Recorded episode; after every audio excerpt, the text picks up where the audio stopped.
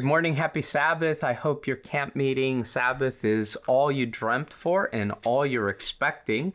Today is a wonderful Sabbath here in Loma Linda as we move between services and we get to spend some time whether it's in your living room or in front of your computer today, or if you're reading uh, or watching us uh, at your own leisure uh, during the rest of the week. We hope that through everything that Loma Linda University Church does, you are being blessed. We also want to invite you to remember if you find some blessing in the ministries we do here, and if you want to partner with us, um, you can always uh, become a partner, louc.org slash give, and you can give uh, to media, which puts our content out there, or to any of the other wonderful ministries in our church. We're going to continue with our lesson on Ephesians. Today we look at one of the most oft quoted uh, passages in the whole of the epistle. I'm referring, of course, to chapter 5. Before we do that, we're going to pray, and I'm going to invite uh, you all just to spend some time with me as we talk to God. Jesus, thank you for your blessings, your compassion, your kindness. Thank you for scripture. And we pray that as we open it again, may we see your message to us and for mm-hmm. us reflected in its mm-hmm. pages. We pray in your name. Amen. Well, friends, uh, Pastor Joey is out on assignment. He is in uh, Guam, so uh, we wish him well. We wish him safe travels as he is doing a week of prayer for the school down there. Uh, but we have a friend of mine, a colleague, Dr. Milosavljevic. How are you today? Wow, it's strange to hear, Doctor. Uh, you got to get it somewhere. You spent all this time and effort oh, on man. this degree, so we, right, have to. Right, you have to right, get it somewhere. How have you, you been? Good to see you. Yeah, doing good. Came back from a little vacation and ready to go. Great. So you were in Croatia after yes. your dissertation. How yeah. was that? It was wonderful to see some of our family and it was funny though. You realize when you travel with three kids that are under four, it's like just watching your kids in a different location mm. without a car, without all the resources that you need to do mm. that. And so that was uh, that was definitely an interesting journey. Mm. But we uh, we liked seeing all the family and friends. I hadn't seen some people in 20, 12 years. Wow. So it was wow. a long time since we were back. Just had a beautiful time. Wow, so. and then you got to take uh, your bride with you. You got yeah. to take your brother, your sister-in-law. Yes, and then mother-in-law and my parents. Wow. Uh, it was a great time. So it, it's so nice because then, as a, by the way, if you don't know, Pastor Phil and his family here in, in the community do a lot together, and I don't just mean his nuclear family, his his his extended family mm-hmm, as well. Mm-hmm. And so it's so nice that you're making those connections, yeah. not only with your nuclear family, but your yeah, extended family yeah. as well. It was really cool. They had never seen Croatia. So it was nice. We got stuck in London for four days. Stuck, oh yes, yes, stuck, yes, but yes. It was a good time too. Yes, yes. We we actually were were kind of uh, quipping and trying to determine if that was you actually getting stuck or you wanting to extend the vacation a little bit. And then we were reminded that you're doing that with your babies. And so, yeah, that's yeah, probably that stuck is probably a good way to define that it. Was, like hours before the flight, they're like, ah, sorry, it's canceled. Oof. Yeah. So then you have to scramble to find hotels and come get, get from the airport to wherever you need. Yeah. Oof. That's Oof. tough. But you bound you you got more bound you bound together as a family, yeah. which is important. Yeah. No, it was nice. Yeah. It was nice. The kids had a great time in London. We got to see wonderful things and Elena's kind of English, Welsh, Scottish in her heritage, mm. so she really loves mm. going out there anyway. So it was mm. good. Both worlds, both of our cultures. Both Eastern Europe and uh, and the UK. Yeah, and that's I think what's so fascinating uh, when you come to America that you have kind of all these different backgrounds, mm-hmm, right? Mm-hmm, um, mm-hmm. So people ask you where where are you from, and the the implication is uh, where are your parents or your grandparents or your great grandparents, depending how far back you want to go. Where are they yeah, from? yeah. And yet there is this communal sense of identity, which is so fascinating. It's a perfect segue into what Paul has Mm. been doing throughout Ephesians, right? It's a letter, um, as we've been discussing for the past few weeks, on ecclesiology. That's Paul's main thrust throughout the letter. Hmm. And so it's it's a challenge. It's a, Yeah. it's a challenge pastoring uh, people with different backgrounds, different heritage, mm-hmm. different mm-hmm. preferences, different mm-hmm. practices, and then trying to find uh, some some things uh, to weave them together. he he starts doing that in chapter 5 which is what uh, the primary uh, section of the lesson deals with. McVe- uh, Dr. McVay, I think, appropriately uh, defines that as living wisely because it takes a lot of wisdom and discernment Mm. Yeah, uh, yeah. to live in the context of a community that It really does. It really does. And in this section, he really kind of starts moving into what does it look like to apply your personal Mm-hmm. kind of holiness in a communal sense. Mm-hmm. And I and the impact your personal choices make on others, Mm. which I think is something that we don't always consider. It's like, hey, it's my life, whatever I want, you know. But it's like, hey, listen, you know, Yeah. some of these things that are in your life that you really yearn to do X, Y, and Z, it impacts Yeah. people, you know, and so he gets into that. So I'm excited to talk about this a little bit. Me too. I think, um, and we've there's there's probably as a I'm, I'm sure as a former uh, former uh, high school pastor and now a young adult pastor, uh, there's a lot of conversation. Right, we were talking off camera about Mm. verse three. Uh, but among you, there must not be even a hint of sexual immorality or any kind of impurity. Yeah. Um, and then he starts giving this this long list, right? Uh, Mm-hmm. He talks about greed, about obscenity, about coarse joking, um, all of these things. Uh, and I think, th- however you define what, for example, coarse joking is, all of these things, I think, uh, really do touch on the point that you're talking about. How important it is not only to have your own personal freedom in mind, but to recognize that uh, being part of a community is is a act uh, that brings incredible relational wealth, mm. but it is actually also an act that invites you to self-limit what that mm-hmm. freedom mm-hmm. is for the mm-hmm. benefit of the community. The benefit of others, absolutely. And if you look at the text, I mean, he says, replace those things rather with thanksgiving. Mm. Um, there's this reality that there are things that we want to do, but then there are things that the kingdom calls us to do, which actually would benefit others around you in a way that what we wanted to do just couldn't. It couldn't bring out the benefits, the the blessings. It can't multiply the impact of you being an influence in your community. So here he says, refrain from sexual immorality. When I was in any kind of impurity, I'm reminded of uh, Matthew chapter 5, verse 3. And I kind of, when I was leading a men's group, we would, would discuss these kind of in conjunction together because they really do make an impact. When you look at Matthew chapter 5, verse 3, you see Jesus giving the Beatitudes, and he stops for a moment and he says this here in Matthew 5, 3. Ble- uh, sorry, not 5, 3. Um, it is, blessed are those who 8 blessed are the pure in heart for they will see god there's this attachment with blessing purity and the ability to see god in his mm-hmm. clarity. And it isn't trying to limit people from something that they think would bring them great happiness but it's rather limiting ourselves so that we can live in our fullest mm. sense of who god yearned for us to be mm. with him and with others. Yeah, because there are things you could say, well, hey, is this harming anybody? Right. I'm doing this by myself, or it's just with you know a small group. Is it really impacting? You know, but man, some things really do have a consequence, not just for you and whoever you'd like to be involved, but it also has this idea that you're harming a connection with the Lord. There's this lack of being able to see Him as clearly as you could. Um, so blessed are the pure in heart. Now you could say, well, this is just talking about a sense of different sense of heart, not just.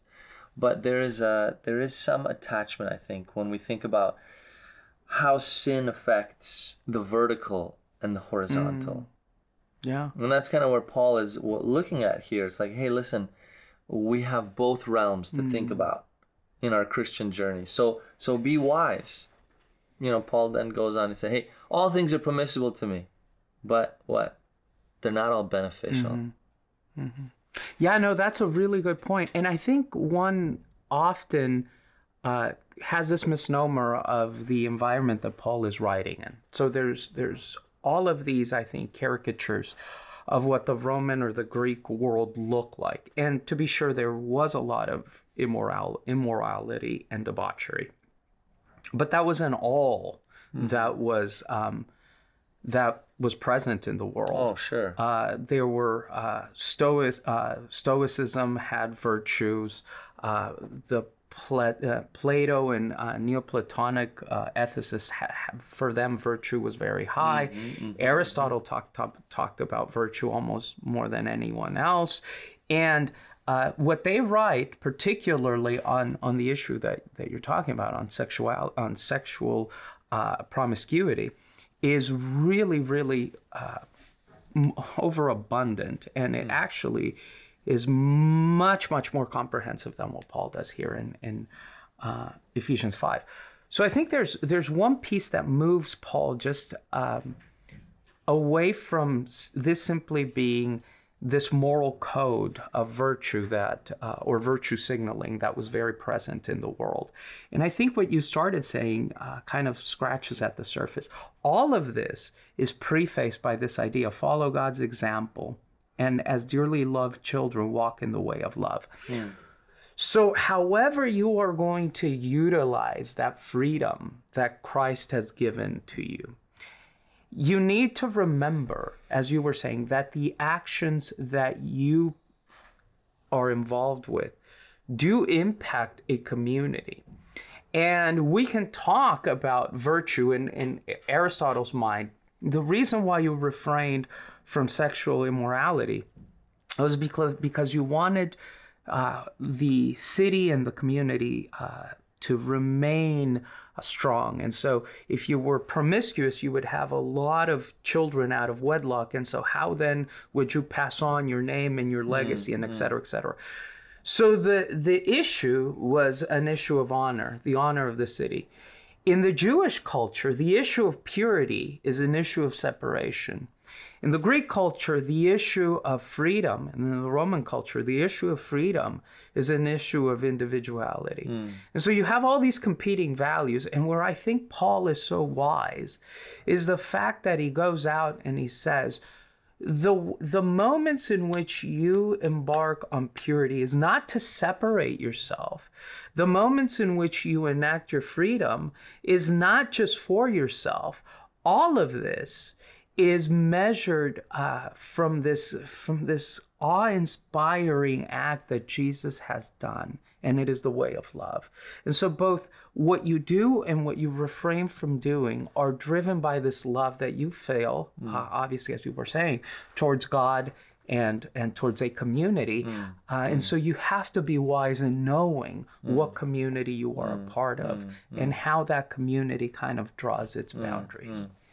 I think there's so many ways in which we as a community have also chosen to to limit our freedoms, as you said. I like that mm-hmm. that idea, limiting our freedom. But I also wonder if we consider how our society impacts mm. that Yeah. on the Christian. You know, when you think of the the impact that society speaks into the Christians, kind of trying to steer and to shift. And so, mm. as as as believers, we also kind of come back to saying, well what are we called to here? Mm. And, I- and I love how you bring us back to verse 1. We're called to live in the example of Christ and how he loved giving himself up for mm-hmm. us as a fragrant offering, a mm-hmm. sacrifice unto God. And I think of this idea of a costly obedience in mm-hmm. life.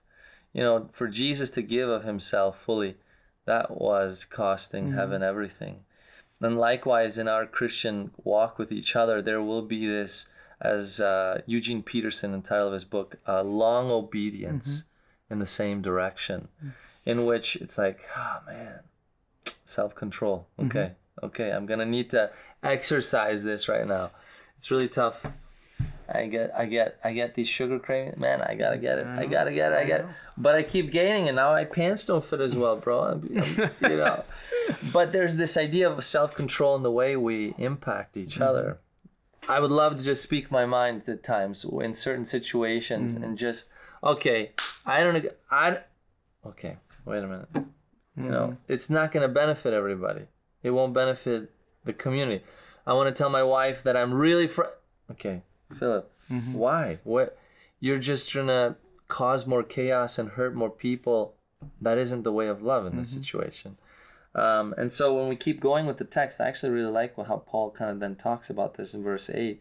Hey, listen, you were once in darkness, but yet now you're in light.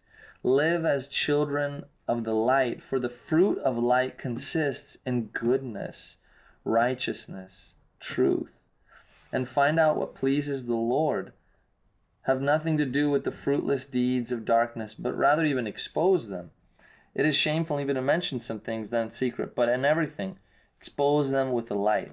I think that's the idea. It's like, man, as believers, yearn to be people of light, yearn to bring brightness into a space, yearn to use your speech, your thought, your acts, your finances, your influence um, to bring light into a space. Now, I think there's always sometimes a difference in how we think about what is light, what is not light. But I think when we at least have a guide, which I think as believers we do in Scripture, we can kind of order ourselves together as a community in what is light. The challenge is living in a Christian world and recognizing, like, okay, how we look at things is different, how society looks at things are different. Um, then you imply the natural sciences and how they look at things, and all of that is informing us and how we understand the text as well, which is really helpful. Um, but there are ways in which, as a believer, here Paul says, listen, there are some things that are harmful to us. And let there not be a hesitance as a believer to mm-hmm. call out that what is mm-hmm. harmful. Expose it. Oh, you know, that's a hard thing for any one of us to do. Yeah. Yeah. And it has to do, I think the beauty is, Phil, it's not just kind of this arbitrary list that is unchanging, which is, I think, really helpful uh, to level some of the critiques, the ethical critiques that have been made of uh, the Pauline corpus of writings throughout history. Uh, Paul not taking a stand, for example, on slavery. There's a lot of uh, ethical questions of Paul. But when we taught, when we recognize that Paul's ethical belief on slavery um, is really uh, subservient to Paul's need for there to be unity in, in the church, and so at some time, at some points, uh, as Paul, as we are kind of called to utilize self-control um, questions start to bubble up about well then am i am i is this just a cop out am i actually giving up on some on some core moral beliefs that i think are important and i think what i love about this section is that paul kind of produ- produces two barriers that I think we should always measure our um, our ability to either restrain and to engage in self-control or our ability to practice freedom. And that is a we have to question our motives. Mm. Am I motivated by love? Mm. That's number one. And Paul starts with that. But number two, we have to we have to question the result. What is the result? What are the and Paul calls them the fruits. Mm-hmm. If I pursue this particular cour uh, course of action, what are the potential implications, not just for me in my mm-hmm, mm-hmm, individual mm-hmm. life, but for the life of my community, for the life of those whom I care about? Mm. And so, if I think you're asking yourself the question of motives and the question of what exactly are the results of me pursuing this course of action, and is uh, is this course of action beneficial, or is the harm that I'm going to uh, create far outweighing um, the the rea- the benefits, then I think those are two really good guardrails to to guard your behavior. Uh, the issue of slavery again for Paul is Jesus is coming soon.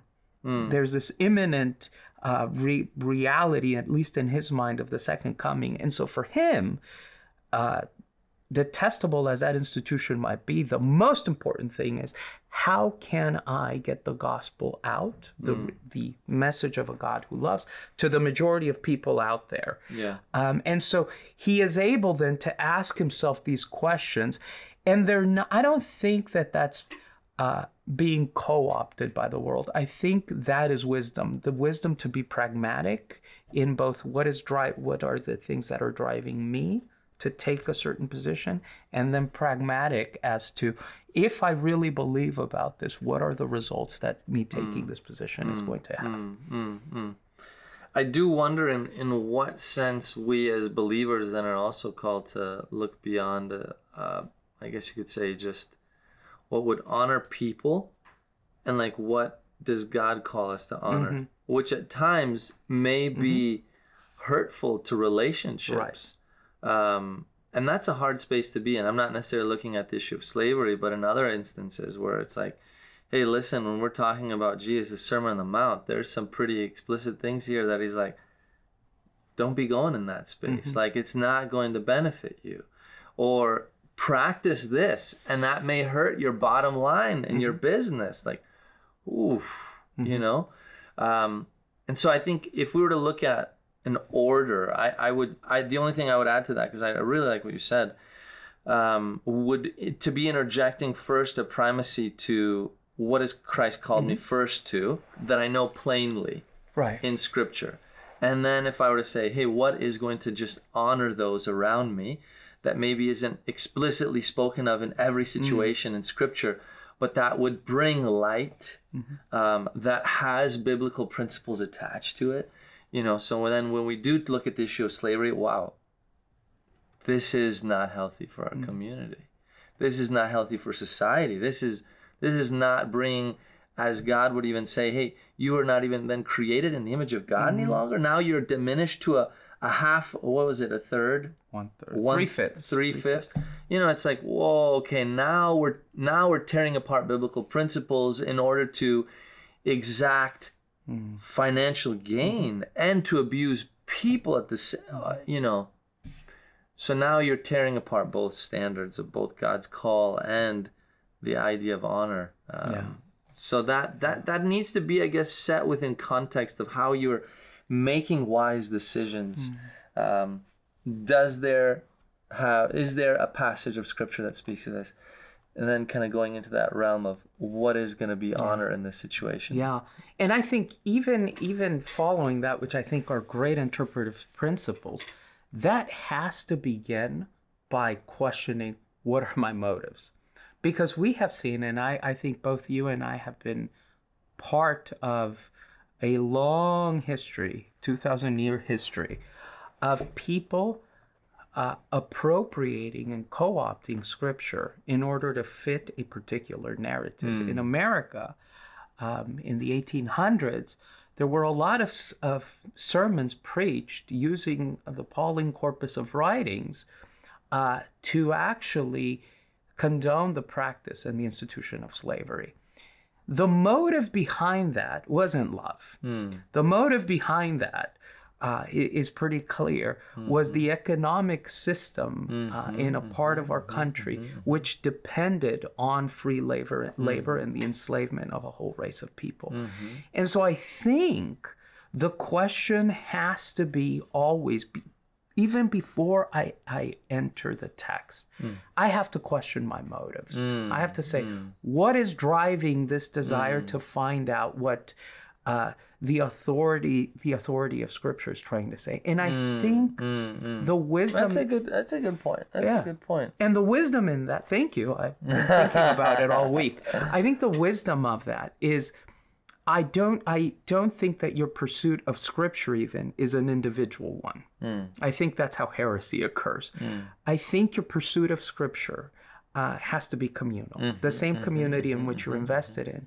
And that community has to be pretty diverse. It has to mm-hmm. have uh, different viewpoints, different genders, different ethnicities, different political affiliations, because it is sometimes those people Uh, that it is that diversity I think that can that can alert you to some blind spots that we might have, and so I think of that then questions my forces me because I, I'm not even aware of my biases. Just quite honestly, folks, I'm not even aware of my biases half the time.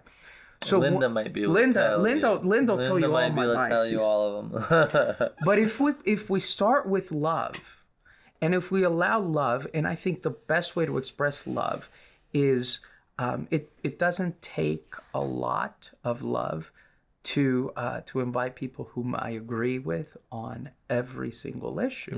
So the best way to express love is how diverse are we within? I think the community creates uh, some parameters, but how diverse are we? And then I can actually question: Are these my biases or is this what scripture is saying and i think then when you ha- when you come up with a conviction uh, after you've done this process then you have to say well what are the results? How important how central is this conviction? And phil if this conviction is central um, there, because there might be times when the conviction is central when you're pursued but when you're uh, we've you've started with love when you've engaged scripture uh, when you've asked different voices to speak into your readings of scripture um, that you still land at a place where you say, This is a central issue for me. Mm-hmm. And on those issues, I think Paul mm-hmm. Paul would mm-hmm. rightly say the wise thing is to remain solid and firm. Those are that's a really good that's really good, man. I like how you brought the diverse community to approach the way you see scripture. I like that. I wonder as a denomination how we then can achieve any clarity. How we did achieve clarity. Thinking about the establishment of doctrine, mm-hmm. 28 fundamental beliefs, um, when there are so many different views, how does a community even land mm. on congruence? Mm. Yeah, that's a really good point, and it's a point I think I think Adventism, by its own nature, is probably more comfortable with the with the idea that there can be congruence, but those boundaries are not set boundaries; they're fluid boundaries. Um, and the reason, and uh, the reason why I say that is we have this Graybill preamble to our to our 28 fundamental beliefs. That's that in essence states this is the best reflection that we have now, and we've done this process. We've started with love. None of our, uh, I think, none of our pioneers wanted to leave their denominations of choice. They were forced out of their denominations. So the idea wasn't let me leverage uh, my voice and my authority to create a new kingdom. Uh, they were moved by this missional approach, and then we've said um, this is this is kind of how we best can express the boundaries of where we are today.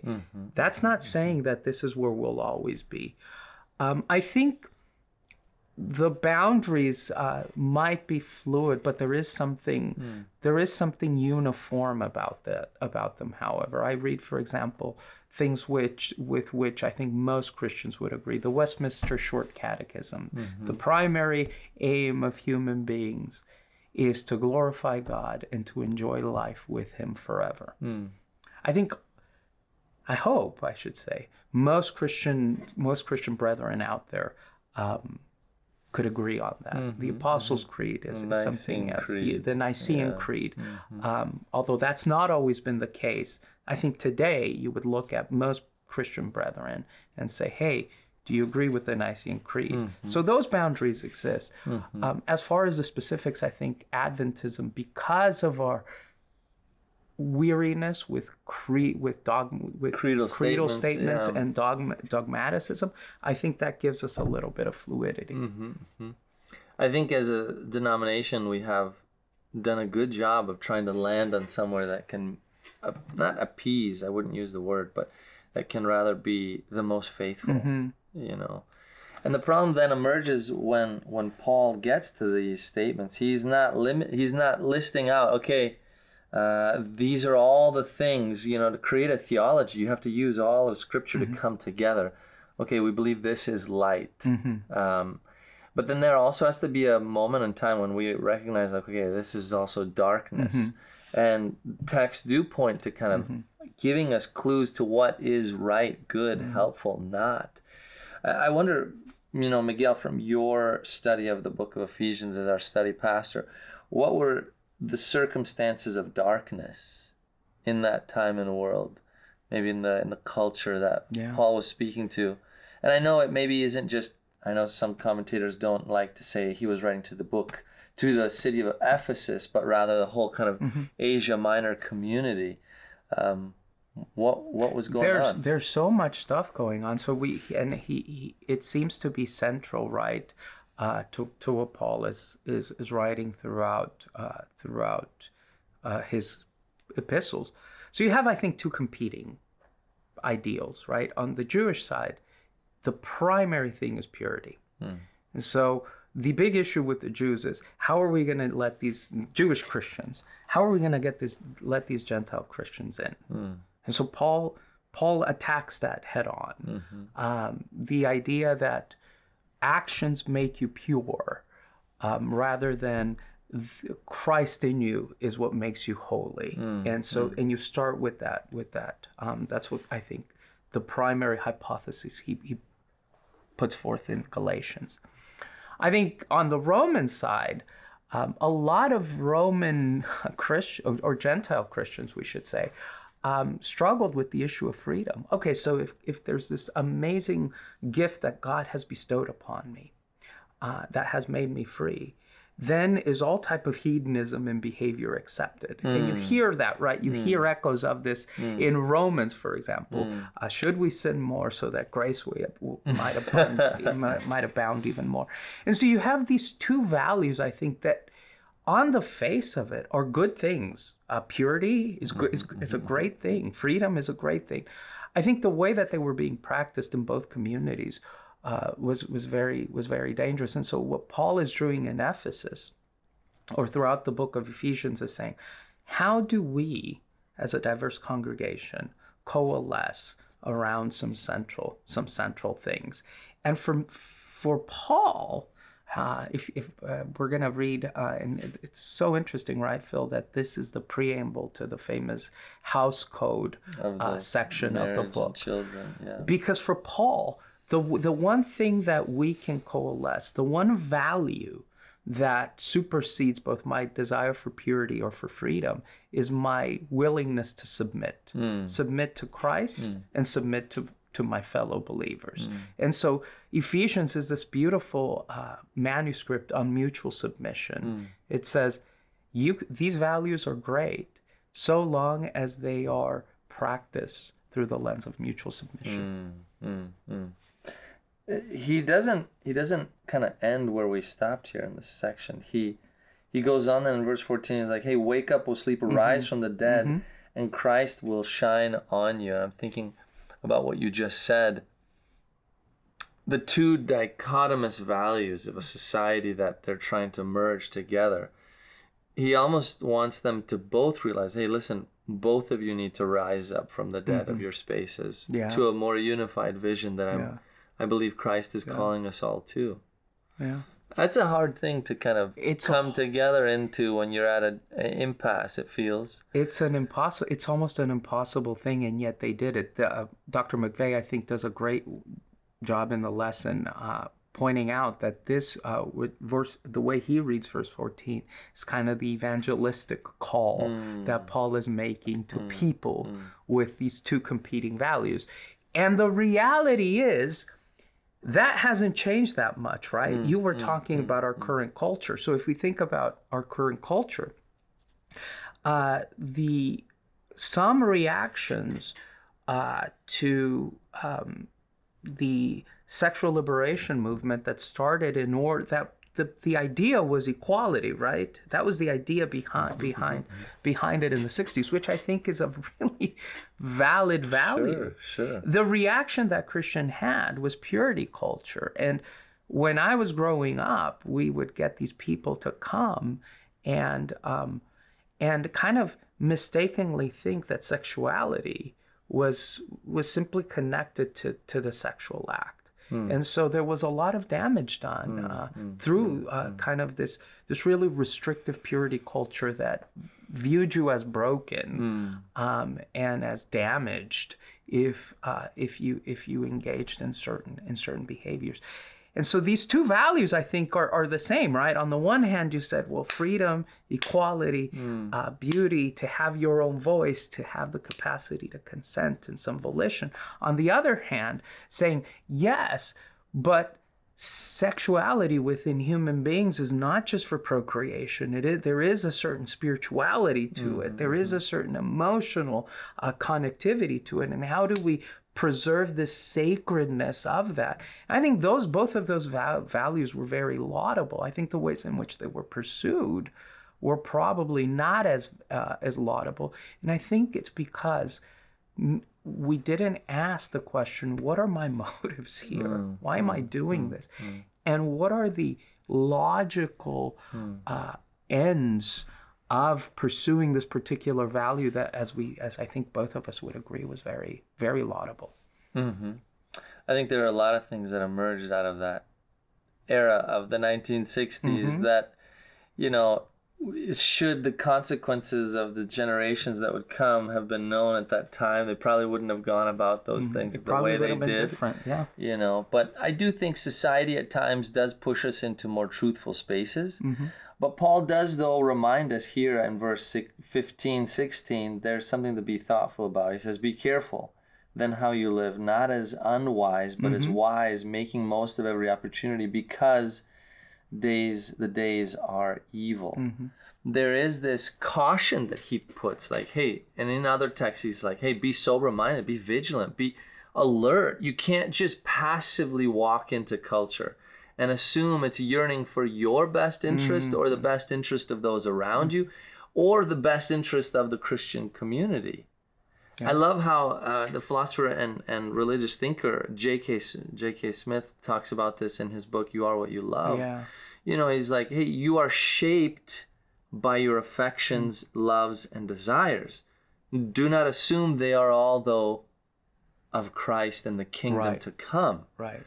Recognize they will have consequences upon you as a believer. Like if you're, and he uses the example of the temple of the sports mm-hmm. arena right? And he uses the word specifically temple mm-hmm. because it is a place where men, uh, women too, will sit and worship. Mm-hmm. And he uses these acts of uh, the the the holy in these you know mm-hmm. quote unquote sports arena or he talks about the mall the sanctuary you know you have different rooms if you go into a catholic church you'll see there's like different mm-hmm. rooms to worship it's like you enter into a mall, here you are in this sanctum, and there are different places people may worship, you know. And the idea thing that I, I glean from his writing, which he kind of affirms to, is like, listen, your identity must be fully in Christ mm. first. Let that be the affection that guides mm. all other desires, to put them into check, to recognize that society, though as good as its intentions may be at times, also has its own motives. It owns its own agenda. It has its mm-hmm. own desire where it wants to pull you. Mm-hmm. Many times we might think, ah, this is to better me, but it also has its own consumeristic oh, materialism absolutely. that pulls us into avenues that will not be good for mm-hmm. our checkbook, relationships, and other things. So that's why when Paul says, hey, listen, be careful, yeah. be very careful be thoughtful here. Don't just move passively throughout mm. life. Put yourself into check. Your what things are being pushed at you into check. Um, it's a really important thing yeah. as a believer to live with. Yeah. No, and I think I think that is that is affirmed by this particular passage as we started by saying, right? It's not like the Greeks and the Romans didn't have people talking about virtue. Uh, there's a wonderful uh, little book that uh, Plato writes. It's called Timaeus. And Timaeus presents kind of the virtue um, set of values and ethical responsibilities that are given to citizens of the state based on creation. Uh, so again, Plato's saying, don't be promiscuous. And if you read Plato and, and Paul, there's a lot of arguments. The problem is, Plato says, the reason why you do all these things is because the original intent that the gods had for us was to be wholly intellectual. So, first we had just men, because mm. men are more intellectual than women. Ladies, this isn't me, it's Plato. Um, and then men failed. And so the gods created women and then uh, you needed to procreate, and so you you had kind of this less than ideal, but the ideal was that you had men being virtuous, thoughtful, and that anything under that is simply Yeah. not the ideal. To even be sexual Right. was to be a diminishment of the idea. absolutely. And so Pa- and so plato gets to the same conclusions that paul does Mm-hmm. but the process by which he gets to the same conclusions is devoid i think of the redemptive uh, love and uh, communal Grace. submission grace that that the gospel has. When you talk about society society has done the same something very similar so in the 1960s, the loudest voices that were talking about desegregation were uh, were the societal. Um, sure, there was uh, there was a strong religious component, uh, and and that's I think where where we got the inspiration from. But by and large, the religious community was very hesitant and resistant towards uh, towards desegregation, whereas the society and the government said this is where we need to go. I think the same thing has to do with uh, gender uh, equality and equal rights. I think the the problem isn't the principle. The the principle is great. I think the problem is what you're talking about. Even great principles, even society's best intentions, when devoid of the gospel, are going to have consequences that are less than ideal. Just like Plato's Plato's, if you take uh, Plato's uh, I, idea on virtues to the very end, Plato had no issue with slavery. Plato had no issue with segregation. Plato did not consider uh, everyone to be equal. There are some problems. So even if the virtue is correct, because that virtue is being introduced to the arena of ethical discussion without the background that is the gospel, it doesn't lead you to the place that you need mm. to lead. Mm. And so I think we need to be very careful uh, with even with kind of some virtues that we see in the world at large that we say, well, that's a great thing. We should pursue them. Mm-hmm, mm-hmm. Uh, because as James K.A. Smith says, those virtues, good as they might be, are devoid mm-hmm. of kind of this this basic framework, which is the gospel. And and also paying attention to the fact that they will shape you. Absolutely. I think that's one of the struggles is just you don't know how something will shape you in the moment, but give it enough time, hmm attention, and focus, it will. And I think I love how um, Stephen Covey writes this in his book Seven Habits of Highly Effective People. Begin with the end in mind. hmm You know, it's like start your life, your choices, your decisions, almost if you could take a moment to look deep into the future. What will this do?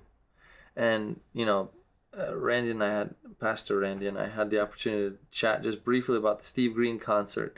And he said he got touched by that song, Will the Generations to Come Find Us Faithful? And I think that's the question we have to ask. Not any longer is it just like, is it just a decision for me right now?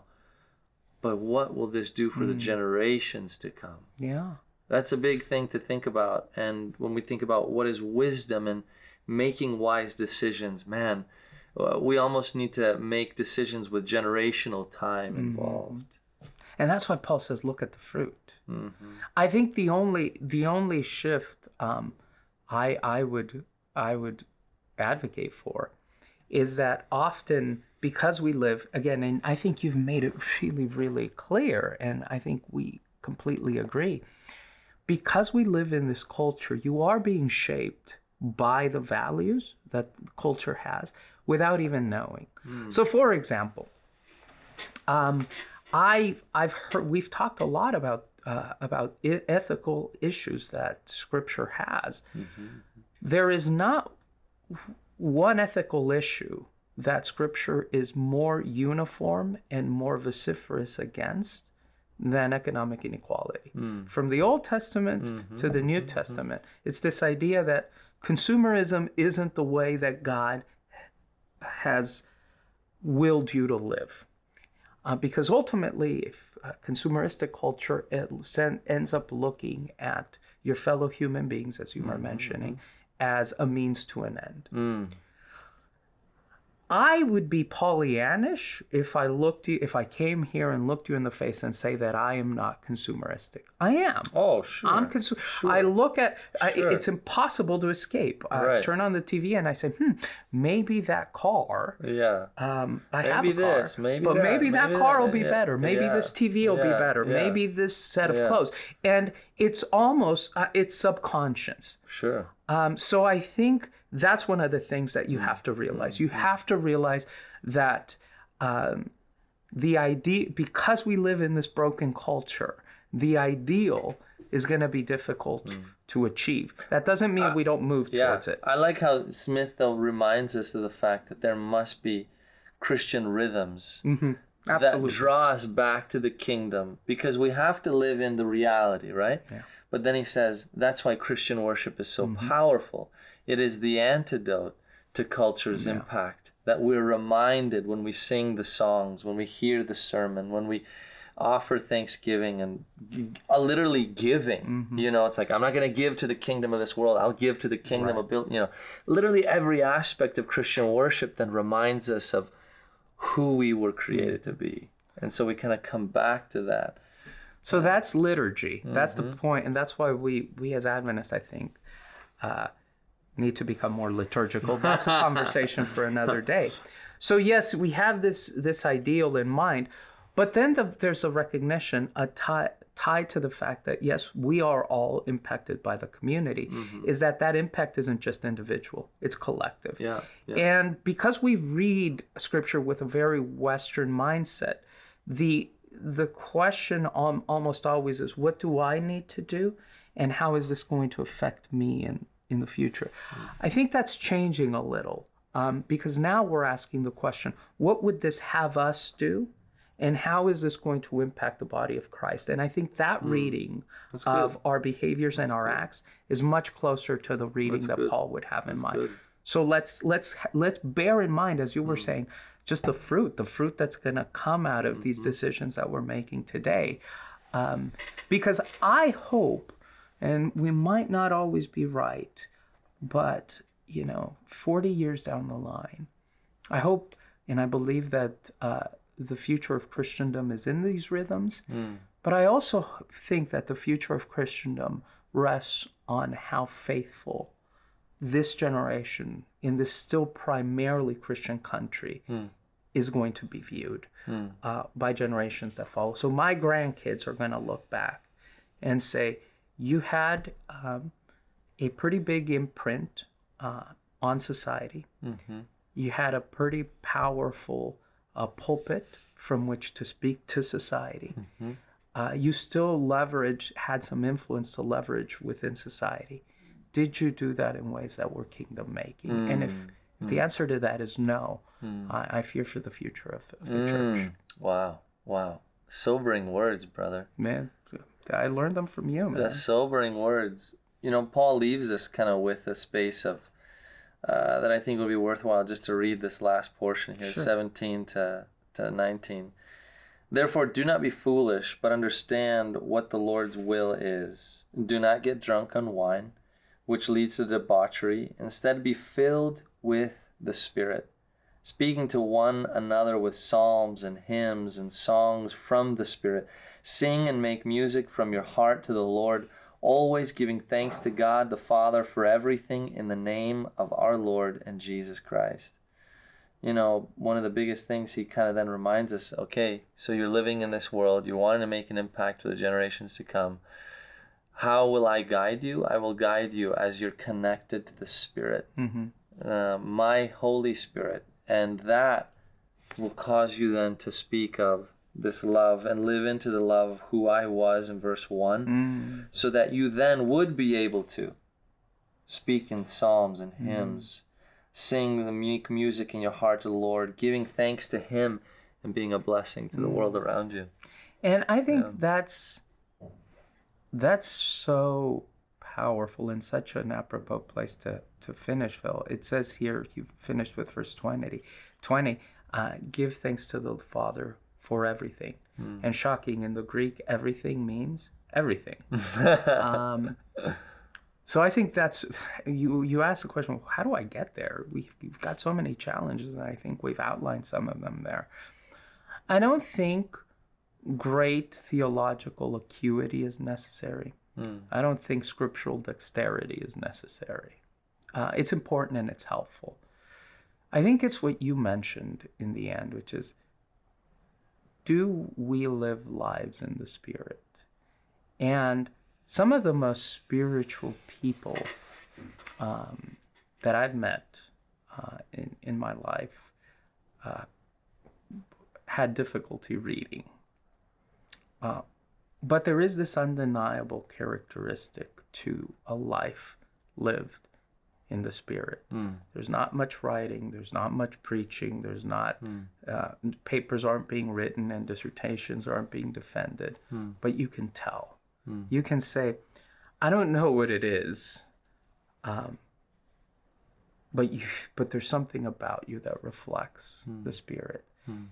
And um, I think at the end of, of a conversation like this, I think that's what we pray mm. for. Mm. Mm. We pray for the capacity that regardless of people agree with us or disagree with us, regardless of what your view on all of these hot button issues are, regardless on what particular media you choose to follow, both uh, secular and uh, our church media, we know that there's a bevy of options to pick from, regardless of what that is, our hope, I think, as pastors, is that you can look into our lives and say, might not agree with him or her, hmm. but I can see that that is a life lived in the Spirit. Hmm. Hmm. That's beautiful, Miguel. Thank won't you, you, man. Won't you pray for us yeah. as we as we close? Yeah, let's do it. Jesus, thank you so much for our brothers and sisters who are watching here now. But above all things, God, we thank you for you. We thank you for your Son. We thank you for the Holy Spirit, which speaks into each one of our lives a words of hope, uh, times a word of discipline, a word of just just forgiveness and and your grace. And so, Lord, thank you for being so merciful unto us and showering us with the cleansing that this day can provide. Father, thank you for your word, which brings clarity to our lives and hope for the future. And God, I also pray uh, for the generations to come that they might find us faithful in you. In Jesus' name, amen. Amen. Amen. So now may God grant you wisdom as you seek to live a life in the Spirit. We'll see you next week.